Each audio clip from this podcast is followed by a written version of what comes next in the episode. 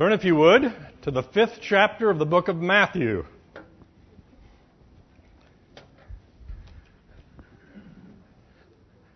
Yes, I have all my family in. We have a wedding tonight. My oldest son is getting married. Uh, so we had 50 people over for dinner last night for the non rehearsal rehearsal dinner. non rehearsal because there really wasn't a rehearsal. We just I guess we're just going to wing it. Yeah. A couple of weeks ago, we started the Sermon on the Mount. The Sermon on the Mount is the longest recorded sermon that we have preached by Jesus. It starts in Matthew chapter 5 and continues into chapter 6 and 7. There is a version of it in the book of Luke. We had a discussion last week about the fact that uh, scholars spend a lot of time trying to reconcile the Luke version and the Matthew version because the Luke version is a little bit shorter and some of the phrases are different. And they go, oh, well, this is why, this is why. My personal opinion, and it is pure opinion on my part, is I believe Jesus was preaching all over the place. And if Luke recorded one sermon and Matthew recorded another sermon, it doesn't mess up anything. In fact, we can use the two sermons to highlight the truths that are contained in both of them. So, chapter 5 of the book of Matthew. Seeing the crowds, he went up on the mountain. And when he sat down, his disciples came to him, and he opened his mouth and taught them, saying, Blessed are the poor in spirit, for theirs is the kingdom of heaven. Blessed are those who mourn, for they shall be comforted. Blessed are the meek, for they shall inherit the earth. Blessed are those who hunger and thirst for righteousness, for they shall be satisfied. Blessed are the merciful, for they shall receive mercy. Blessed are the pure in heart, for they shall see God. Blessed are the peacemakers, for they shall be called sons of God. Blessed are those who are persecuted for righteousness' sake, for theirs is the kingdom of heaven. Blessed are you when others revile you and persecute you and utter all kinds of evil against you falsely on my account. Rejoice and be glad, for your reward is great in heaven. For so they persecuted the prophets who were before you. We started last week with a discussion of what it means to be blessed. Blessed are, and the normal translation of that is happy. You are happy when these things are true. Now, as we said last week, that only makes sense if you take a very long-term view of the word happy. If we today take the word happy to mean, right now I have everything that I want, I'm doing what I want, everything is going my way, then very few of us are happy. But if you accept the fact that God has the right and the ability to tell us what a truly blessed life looks like, we begin to see that his list is very different than what you and I would expect a list to be. Last week we began with blessed are the poor in spirit. If I'm going to tell you the characteristics that I want to see in my children, my grandchildren, you and your children and grandchildren, we would probably not start with a lack of something. A lack of spirit. Blessed are those who are poor in spirit.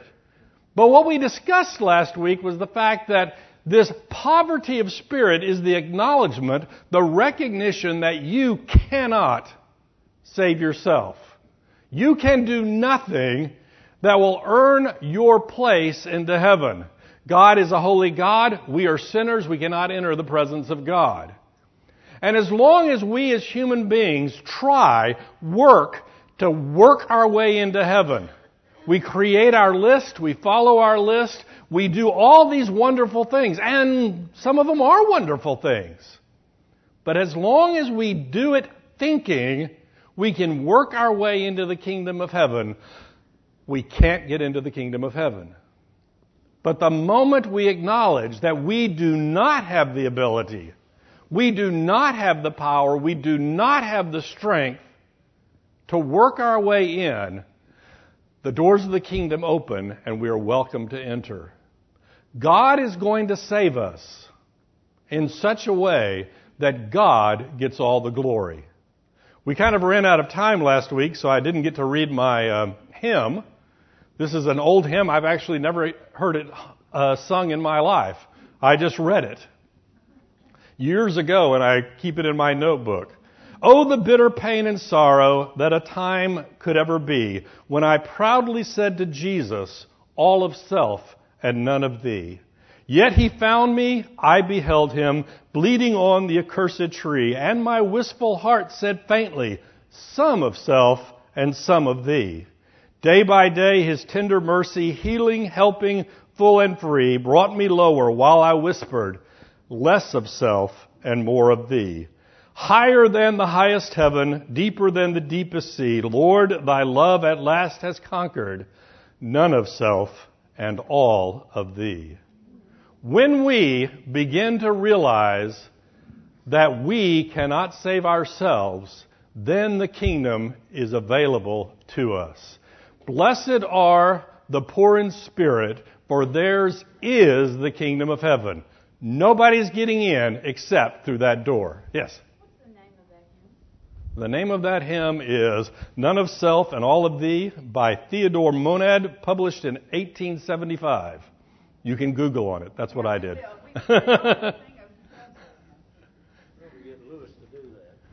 well, I, I'm sure there's music for it somewhere online.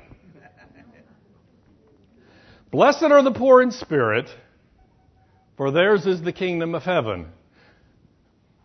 Once you acknowledge that you cannot do it on your own, what is your response going to be? Well, the normal response is either despair or trying to drown your sorrow in some alcoholic beverage, some life experience, some something to mask the fact that you have no hope. We discussed the fact that on each of these Beatitudes, and there is a progression that we're going to work our way through, on each of the Beatitudes, there is the proper response, once you acknowledge that you are poor in spirit, to enter the kingdom through the finished work of Jesus Christ. And then there is an improper response, which is try to hide it and cover it up. And that's what so many of us do.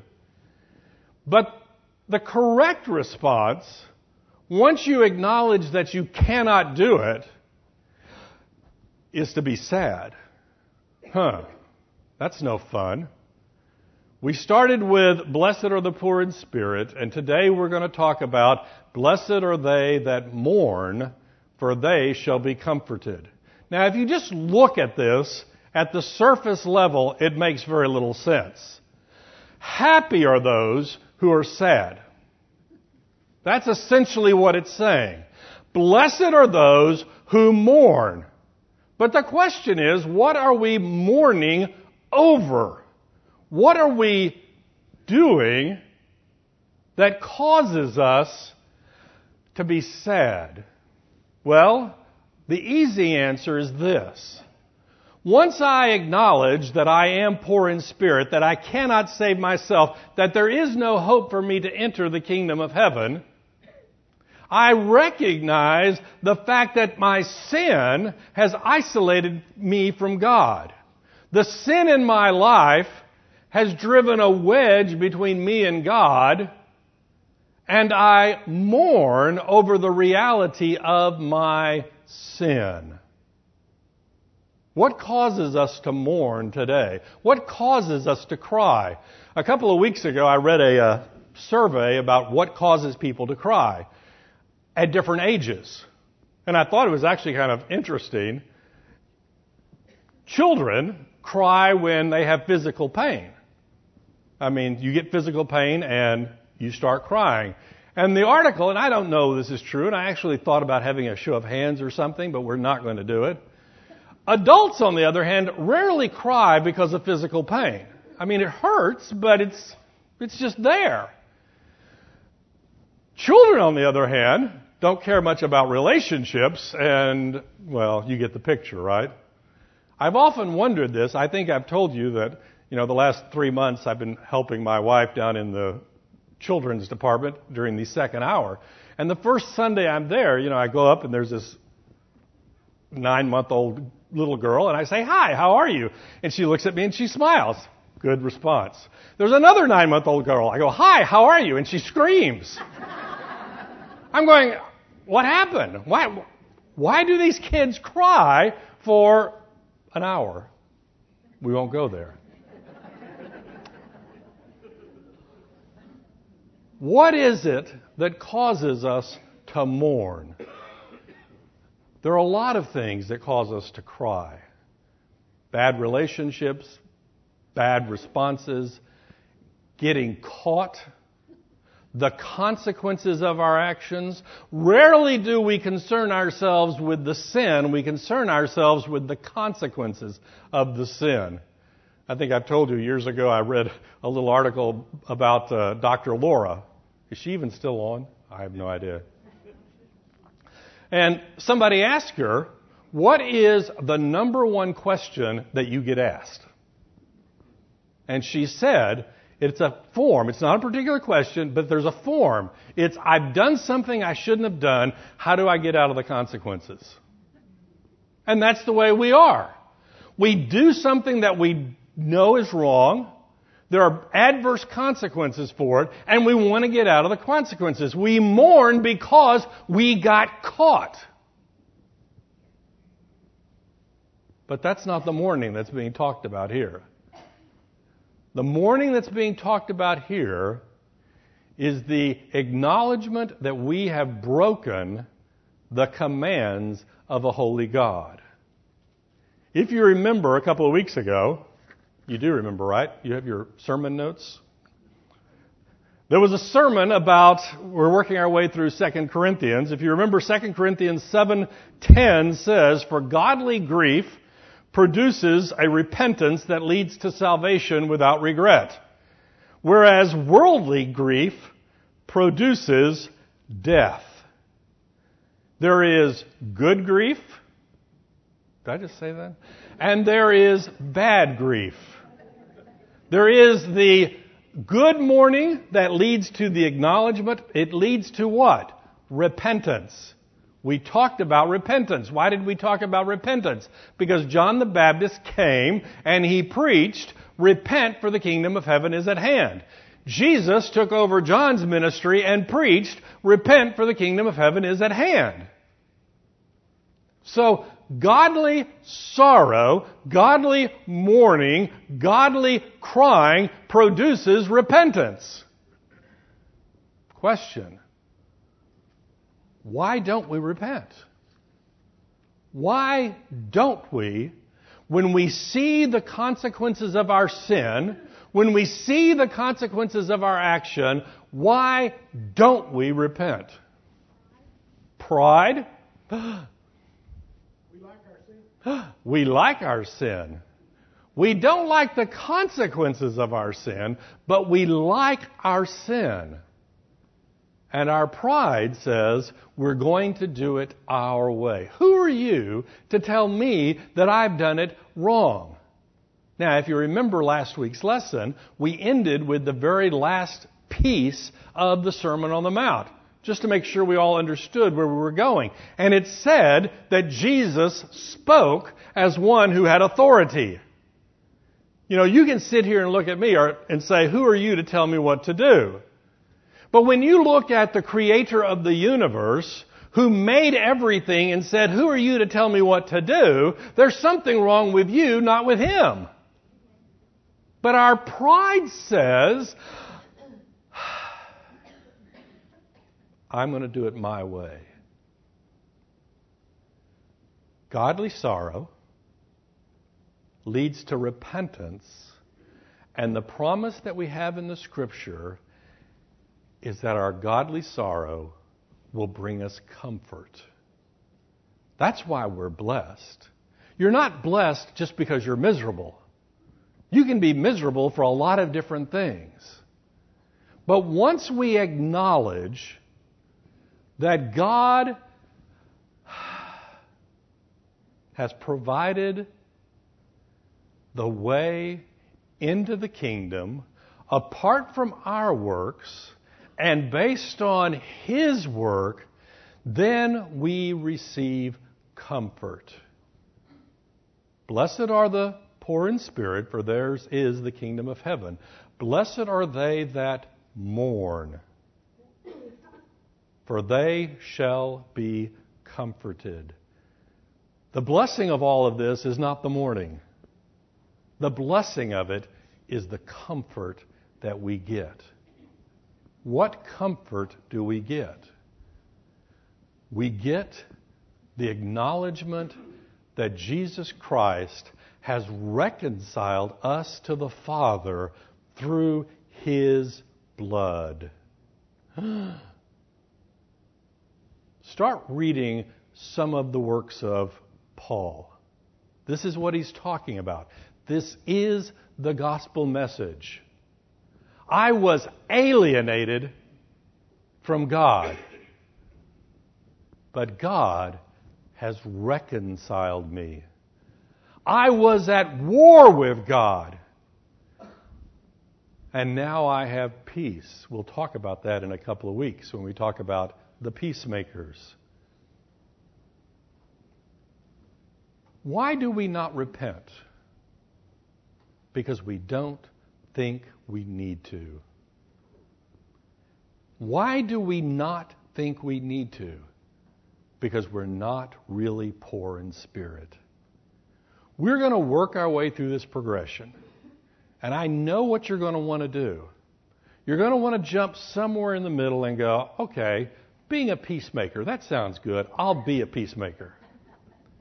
Hungering and thirst after righteousness, I'll buy that one. Let's do that one. And you're going to skip the ones at the beginning, and you're really going to skip the ones at the end. That's the persecution ones. But you can't do that. You cannot do that. Why do we not repent? Because we don't think we need to. I've told you here before, before, you know, my father used to call me up and invite me to lunch. Okay? And I'd always go because he always bought. now it's kind of flipped now. My son calls me up and wants to go to lunch because, wait, I buy. Anyway, my father would call me up and invite me to lunch, and I'd go to lunch. He'd pay for it, and I'd say thank you. And I was, I was truly thankful that he bought me lunch. But you know, the reality is, I've got money in my pocket, and I could have bought lunch. I was not going to starve if my dad didn't buy me lunch. And that's the way sometimes we view the work of God. We're grateful. I'm glad God gave me stuff. I'm glad that Jesus came. But the reality is, you know, I could have done it on my own. I'm a pretty good guy. I still have that little bit of me that thinks I can do it on my own. Blessed are the poor in spirit. Blessed are those that mourn, because those that mourn, those who have experienced that deep emotion that says, I cannot do it, they will be comforted. Those are the ones that will receive the comfort of salvation. Turn over to the book of Ephesians. Let's read a little bit of this. It's just so much fun.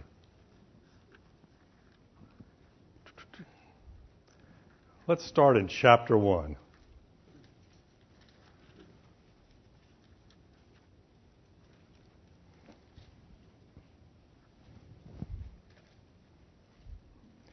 Verse 7 of chapter 1.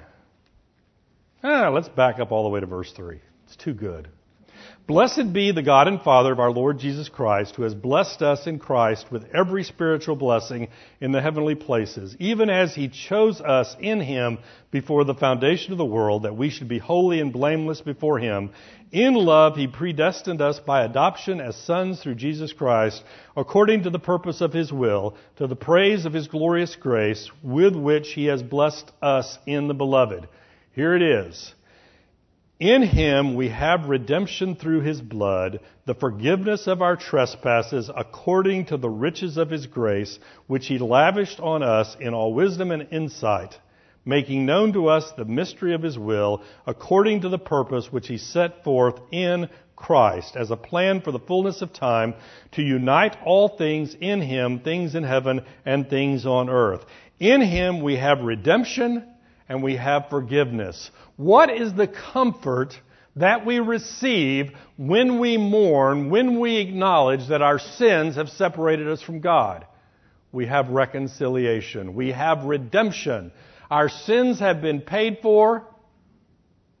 Our sins have been paid for, and we receive forgiveness. We talked last week at the beginning about the fact that in the Garden of Eden, we were separated from God, and every religious activity that has been done since then to today is an attempt to get back to where we were. We have an innate sense that things are not the way they ought to be. And so,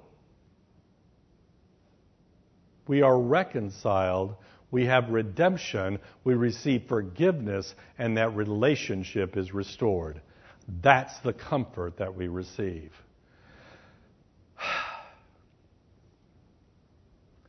That is the primary idea in Blessed are they that mourn.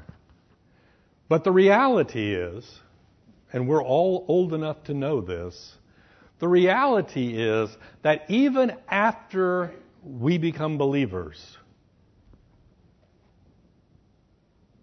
we still mourn. There are still things in life that cause us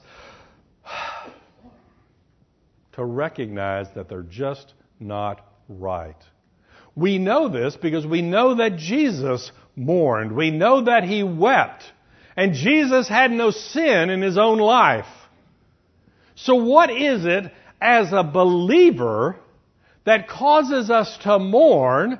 And what is the comfort that we receive in the midst of that mourning?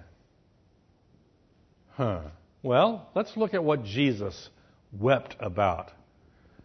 What did Jesus cry about? I know of at least two. Jerusalem. Jerusalem.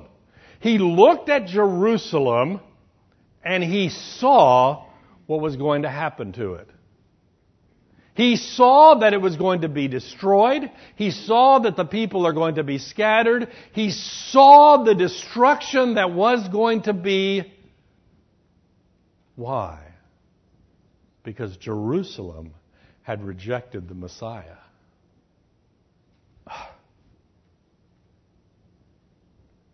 We look at the world around us today. We read the newspaper. We read the magazines. We watch the TV. And we have the natural devastation of Harvey.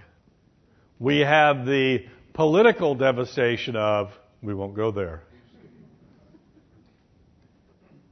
And we weep because we know what happens when we as a world go our own way. Jesus wept when he looked at Jerusalem. What else did he weep about? Huh? The grief of Mary and Martha. Lazarus, Jesus' friend, died.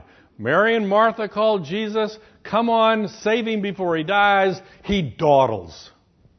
He just takes his time getting there. We'll talk about this at length later. But he finally gets there, and Lazarus has been dead for a couple of days, three days. He's just dead. And Mary and Martha say, What, are we holding up four fingers? Was it four days? Four days. And Mary and Martha are sad. Their brothers died. You'd be sad. I'd be sad. And Jesus, the shortest verse in the Bible, Jesus wept. Why did he weep? Because in the next verse, the next verse, he's going to raise him from the dead. Don't you think Jesus knew that? I would have laughed and said, ha ha ha, here it comes. That's what I would have done. But Jesus knew that death was not part of the created order. Death was a result of the fall of sin entering to the world. And I might put a caveat right here, just so you don't get in trouble. Don't ever, unless you are a prophet from God and are willing to be stoned if you're wrong, don't ever try to speculate which sin caused which death. That'll, get, that'll do nothing for you but get you in trouble. But we know that sin brought death into the world. The person who gets cancer is not more or less righteous than the person who doesn't, but the cancer is a result of sin in this world. And Jesus knew that this was not the way it was supposed to be. And the relationship of Martha and Mary was so strong that Jesus shared their emotion and he wept. But what was the comfort?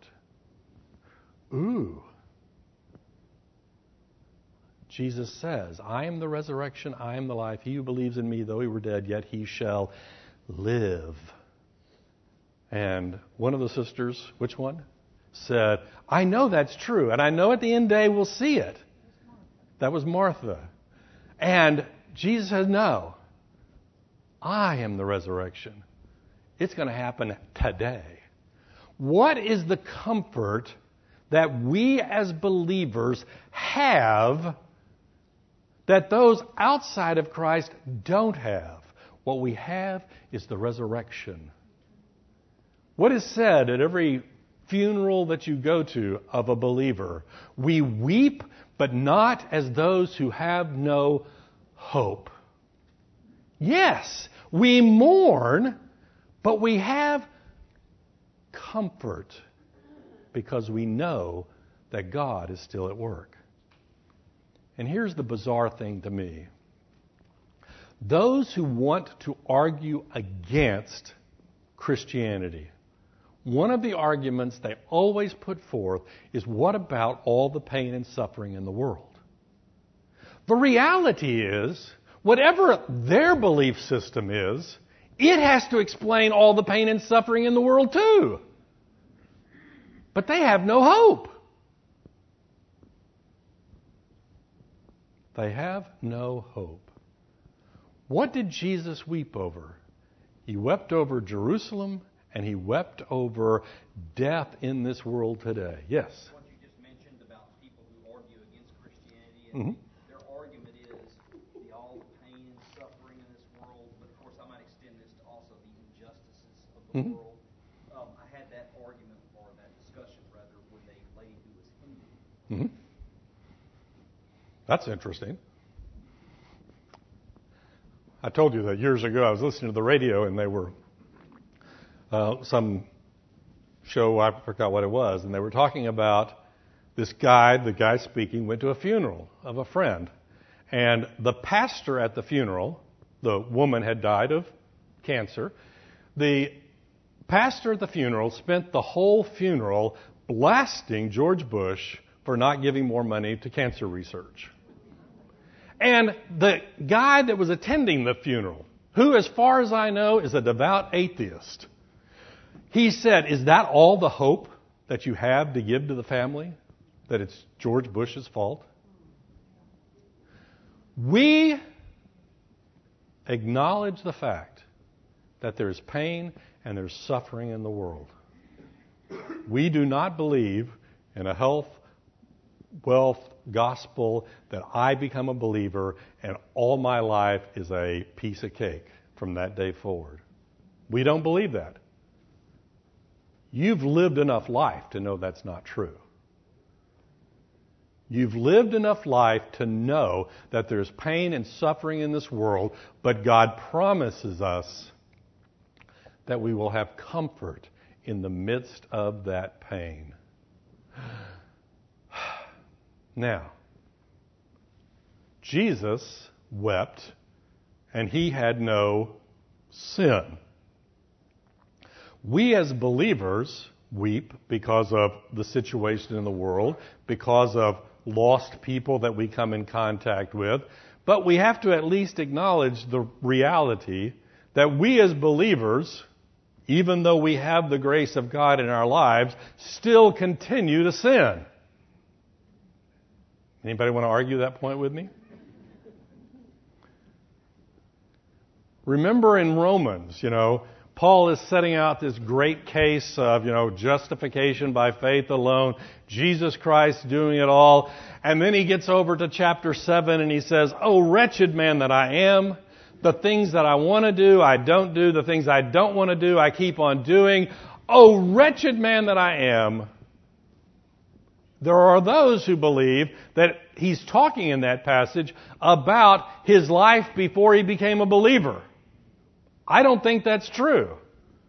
I think he's talking about himself at the moment that he's writing it. But what is the comfort that God gives him? That's the end of chapter 7. What's the first verse of chapter 8? You should know this. Ted quotes it all the time. Therefore, there is now no condemnation for those who are in Christ Jesus. Where's the comfort? The comfort is in knowing that those sins, just like those sins over there and those sins in the future, those sins have been forgiven and will not separate us from the love of God. Huh. Chapter 8 goes on to say, What shall separate us from the love of God? And he gives this list of everything imaginable, and it can't. None of those things can separate us from the love of God. So, we as believers, we mourn like Jesus did for the sake of the world. We mourn because of the sin that is in our own lives. Why else do we mourn? Well, sometimes God is just working in our lives. Go to Hebrews chapter 11, and it talks about, you don't really have to go there, I'm not really going to read it. But it talks about God disciplining us like He disciplines those, like a father disciplines his son. Now, that word discipline sometimes throws us because we think that it means He's spanking us. You know, you discipline a child that misbehaves. And that's true. That is true. But I think that's only half of it. If you're a coach and you're preparing a team to play a game, they have to be disciplined. They have to be taught to do things they didn't think they could do. They have to be able, they have to be pushed to accomplish goals that they didn't know they could accomplish. And that's what we talk about discipline.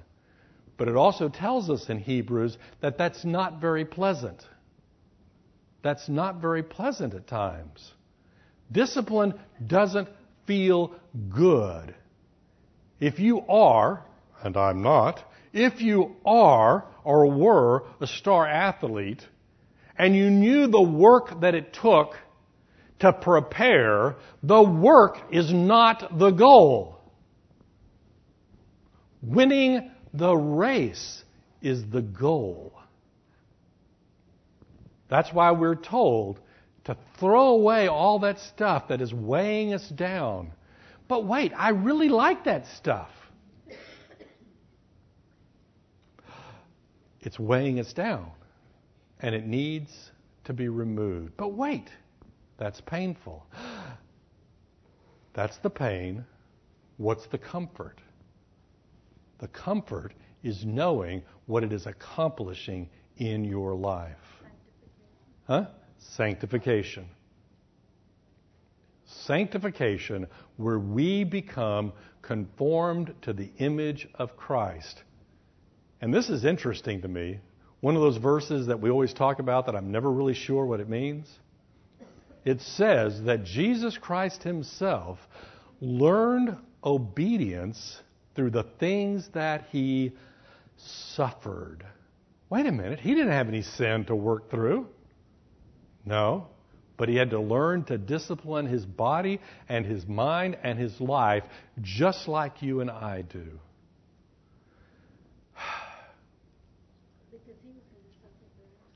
because he was going to suffer for our sins. Turn to Romans chapter 5.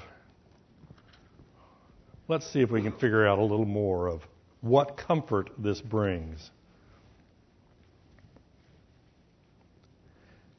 Let's start in verse 1.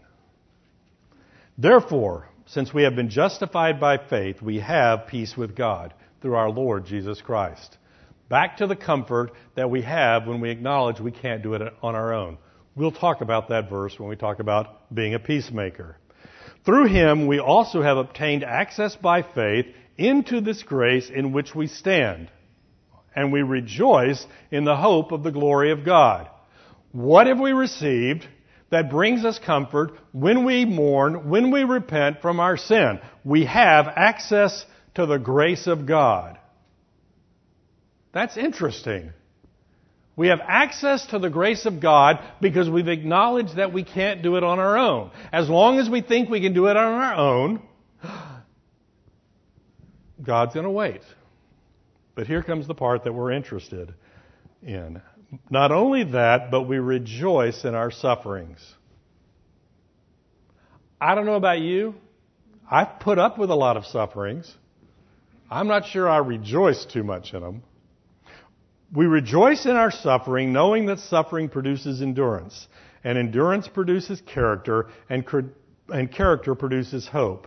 And hope does not put us to shame, because God's love has been poured into our hearts through the Holy Spirit who has been given to us.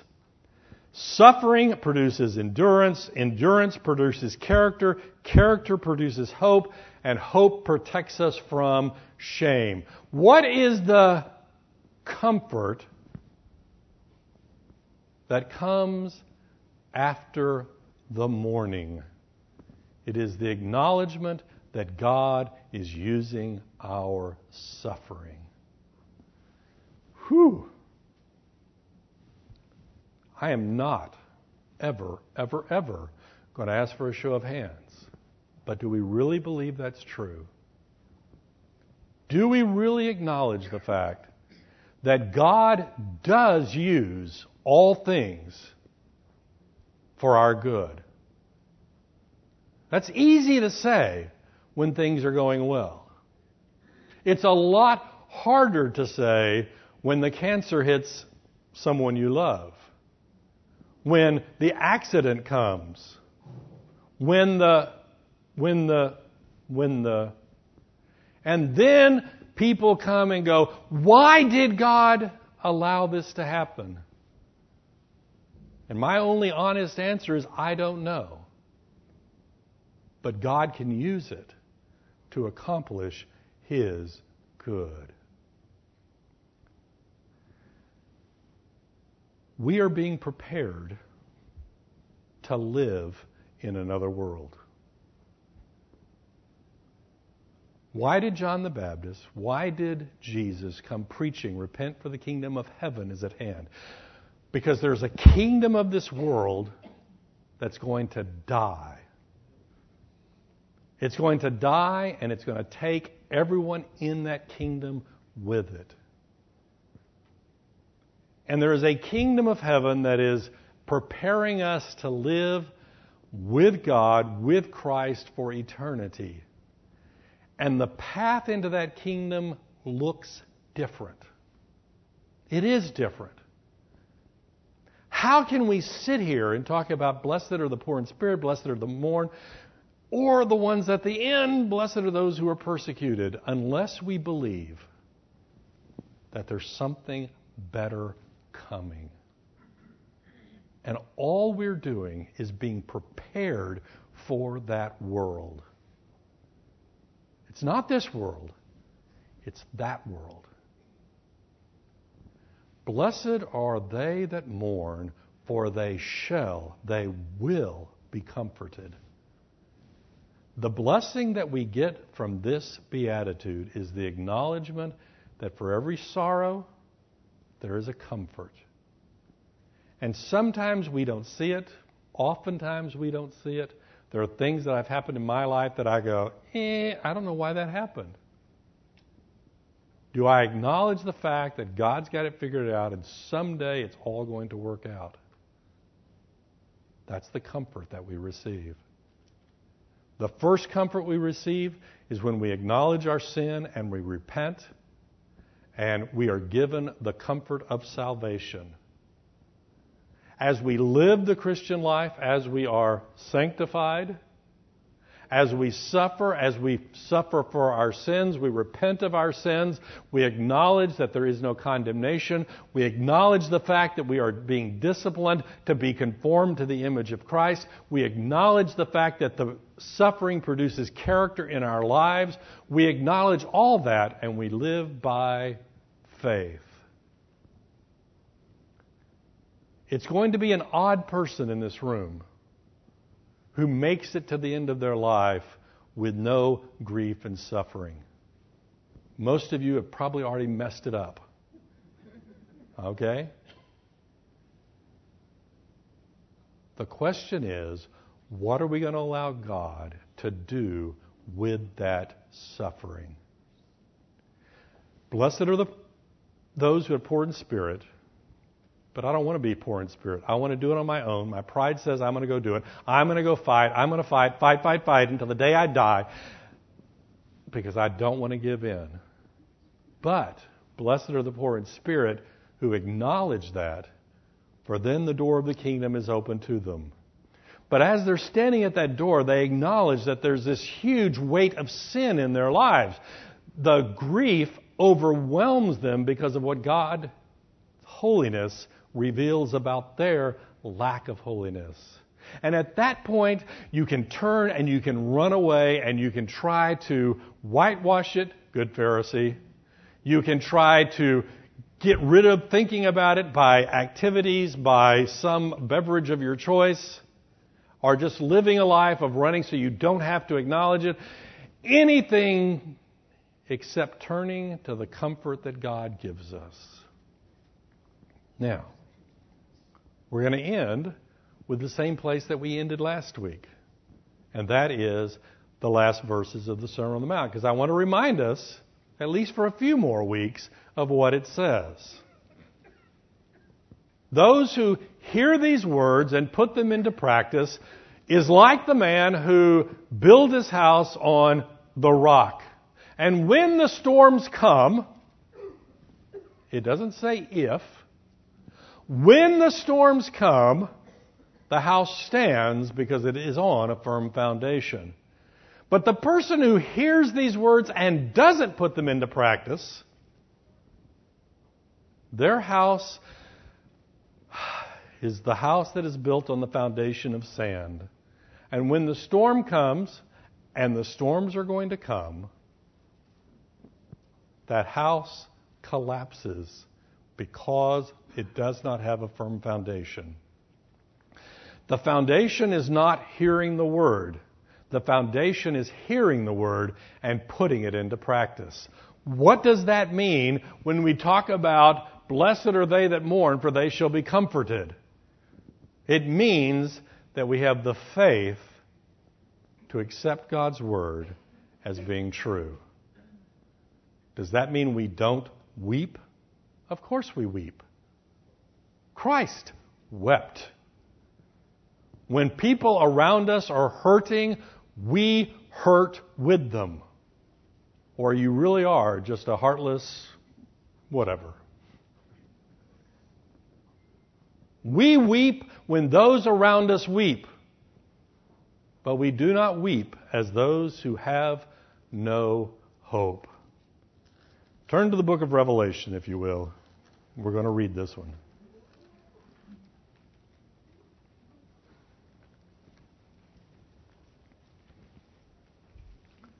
Chapter 21, we're going to get a running start into it.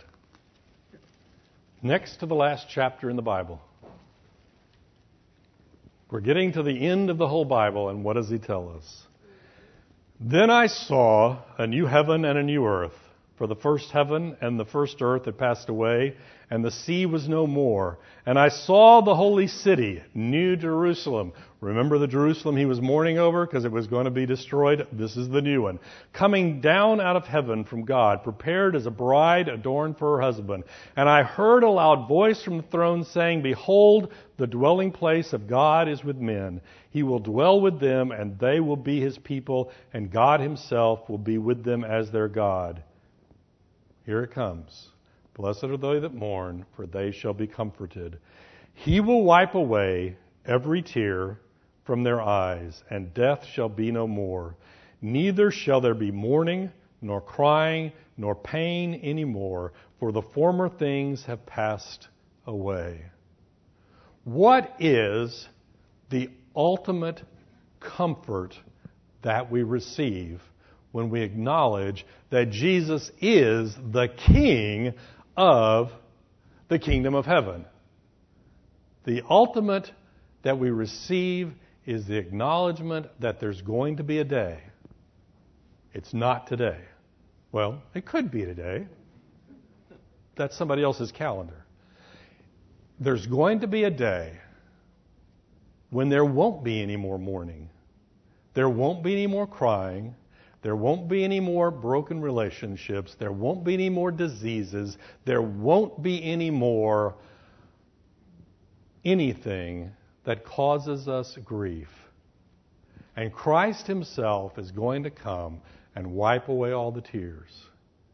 It's interesting, there's another verse in the book of Revelation that talks about Him storing up the tears. It's, a, it's an interesting imagery. He is storing our tears to work good from them. Hmm. Blessed are those that mourn. Happy are those who are sad, but only if they are sad for the right reasons. If they are sad because of their sin and they repent. If they are sad because the world is not the world the way the world is not the way it ought to be, because they are being disciplined and they acknowledge that God has the right to do it. This is a path that many of us find alien because it violates everything that the world tells you. Trust me, you're never, ever going to see a beer commercial with people sitting around mourning. Just think about it. You're not going to see it. The ultimate question, the ultimate question is who are you going to believe? Jesus, out of his very mouth, said, Blessed are those who are poor in spirit, for theirs is the kingdom of heaven. Blessed are those who mourn, for they shall receive comfort. Are we going to believe Jesus? Are we going to live a life of faith that acknowledges He created us and He created a world and this is how to live in it?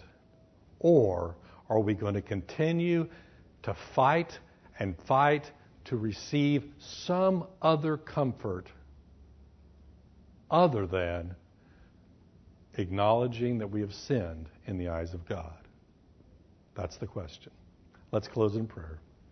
Dear Heavenly Father, thank you for the comfort that you have given us the comfort of our salvation, the comfort to live in this life, and the true comfort that we will receive in heaven.